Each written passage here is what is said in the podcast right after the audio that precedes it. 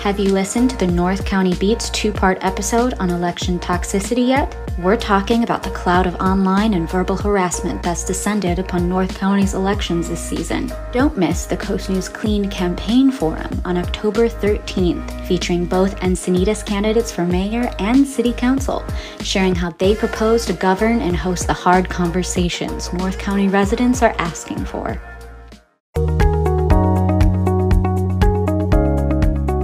And welcome to another episode of Headlines presented by the Coast News Group.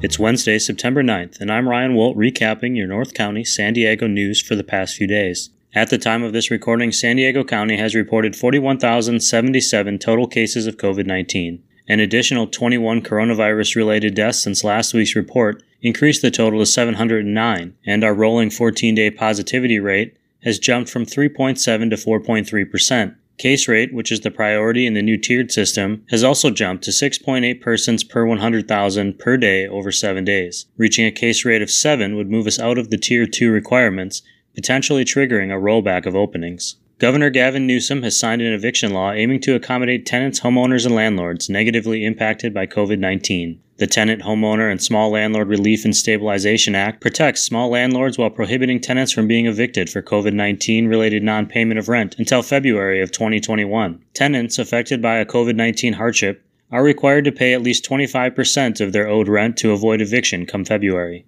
Oceanside elections have been drawing significant campaign donations from outside the city to candidates in both the city council and mayoral races. Since 2014, 43% of political donations have come from donors with non Oceanside addresses. Candidate for Mayor Rob Howard has raised the most funds from outside the city limits so far this year, receiving about half from local donors, including his own self loaned funds. He's received contributions from donors in 23 other cities in California, plus 14 other cities in 10 different states and the District of Columbia. Individual donors account for nearly all of his contributions. Analysis of all the data by Coast News reporter Dan Brendel indicates mayoral candidates Esther Sanchez and Ruben Major stand out as having received a majority of contributions both locally and from individuals. The San Marcos Unified School District will hold a board meeting on September 15th to vote on in person instructional models. The first vote to choose a reopening plan was held in July and it failed 2 to 3. The district began classes virtually for all students, but are now able to open after an extended stay off the state's watch list. In August, families were asked to decide between two options for their students a remote, in person learning hybrid, which aimed to ultimately return those students to physical schools if and when it was safe to do so.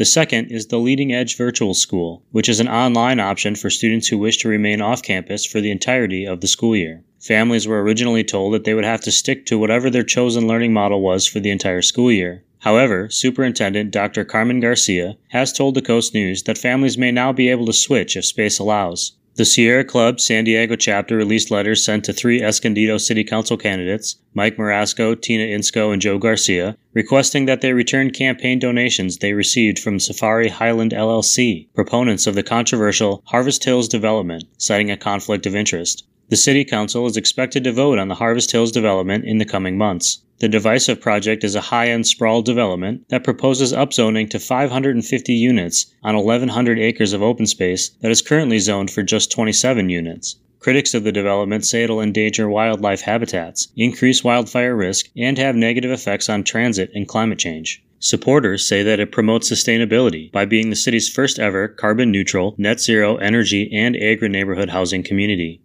And now, a quick word about our sponsor. And we're back. The Encinitas City Council unanimously approved a three month pilot program enforcing public mask compliance in conjunction with the San Diego County Sheriff's Department. In response to the statewide mandate requiring mask usage, Encinitas' mask compliance program rolled out prior to Labor Day weekend, costing the city $15,000 in total and permitting the San Diego County Sheriff's Department to issue citations up to $1,000. The Council also unanimously approved a prohibition on the sale and distribution of flavored tobacco products, adopted a policy implementing regulations on sidewalk vending operators, and discussed the need for increased neighborhood notifications for changes to traffic infrastructure. Residents in Carlsbad's Barrio neighborhood are hoping to reverse a controversial housing project that continues to move forward. The Windsor Point project by Affirmed Housing, a San Diego based real estate developer, was approved several weeks ago by the Carlsbad City Council. Although some residents in the area have voiced their anger and displeasure with the development, the city has committed $8 million to the $31 million project which will allow severely mentally ill individuals to live there, despite the project initially being presented as a residence for homeless veterans. The funds allocated are tied to veterans housing, but the developer also secured funding through the No Place Like Home program, a state run project that invests in the development of permanent, supportive rental housing for homeless individuals living with serious mental illness. Residents are hoping the council will bring back the item to address their concerns about the development. If the council does not act, the future residents' neighbors have said they may file a lawsuit to try and stop the project. A man suspected of stalking and trying to kidnap children in Los Angeles and Escondido is behind bars following his arrest in the latter city. Elijah Lopez, 24, was taken into custody in a commercial area east of the Interstate 15 State Route 78 interchange. The deputy who arrested Lopez recognized him from a Be on the Lookout flyer issued by the LAPD. According to a new report, the Del Mar Fairgrounds and Racetrack has been facing structural financial warning signs for years, operating at a net loss even before the event cancellations and loss of revenues due to COVID 19. Despite the highly profitable San Diego County Fair event, former board members of the 22nd District Agricultural Association cited dependence on horse racing events which have steadily lost attendance while taking on debts against future horse racing attendance. When the pandemic's public health orders required the closure of indoor business operations, Carlsbad relaxed development standards to allow businesses to quickly activate outdoor spaces on public sidewalks. Now, the city of Carlsbad has announced it is temporarily suspending the collection of fees for sidewalk cafes, outdoor displays, and curbside cafe permits to help ease financial strain on those local businesses during the ongoing COVID 19 pandemic. Businesses that have already paid for permits since the health order went into effect back in March will be reimbursed up to $8,000. The reimbursements will come from the city's Economic Recovery and Revitalization Initiative funds. AJ Preller, the Padres general manager who lives in North County, created a tsunami of positive news last week. With the Padres showing a pulse this season, his vision of 2020 has the team making the postseason. Leading up to the Major League Baseball trade deadline, Preller and the Padres traded away 16 players and received 10 in return, while completing six trades in just 72 hours. The biggest name to join the team was star pitcher Mike Clevinger, who came over from the Cleveland Indians and was considered the best player available. For the Padres, the time to win is now. Finally, San Diego County voters can sign up for a Where's My Ballot app at sdvote.com to track when a ballot is mailed to them, when the registrar receives it back in the mail, and when it is officially counted. You can sign up at sdvote.com. Those are the key Coast News headlines from the past week. Thanks to our great Coast News reporters Lexy Brodt, Jay Paris, Catherine Allen, Samantha Nelson, Dan Brendel, Steve Puterski, Caitlin Steinberg, and Tigist Layne, whose stories we recap every week.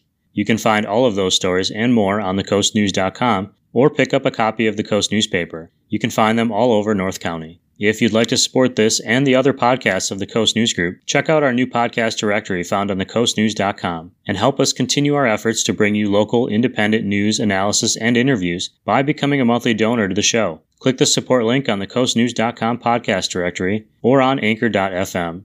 You can find links in the show notes. Thanks for listening, subscribing, and reviewing this show. This episode of Headlines was produced and recorded by me, Ryan Woldt. Jordan Ingram is the editor in chief. The Coast News associate publisher is Chris Kydd, and our publisher is Jim Kydd. Thanks for listening, everyone. Check back every Wednesday for your local news headlines.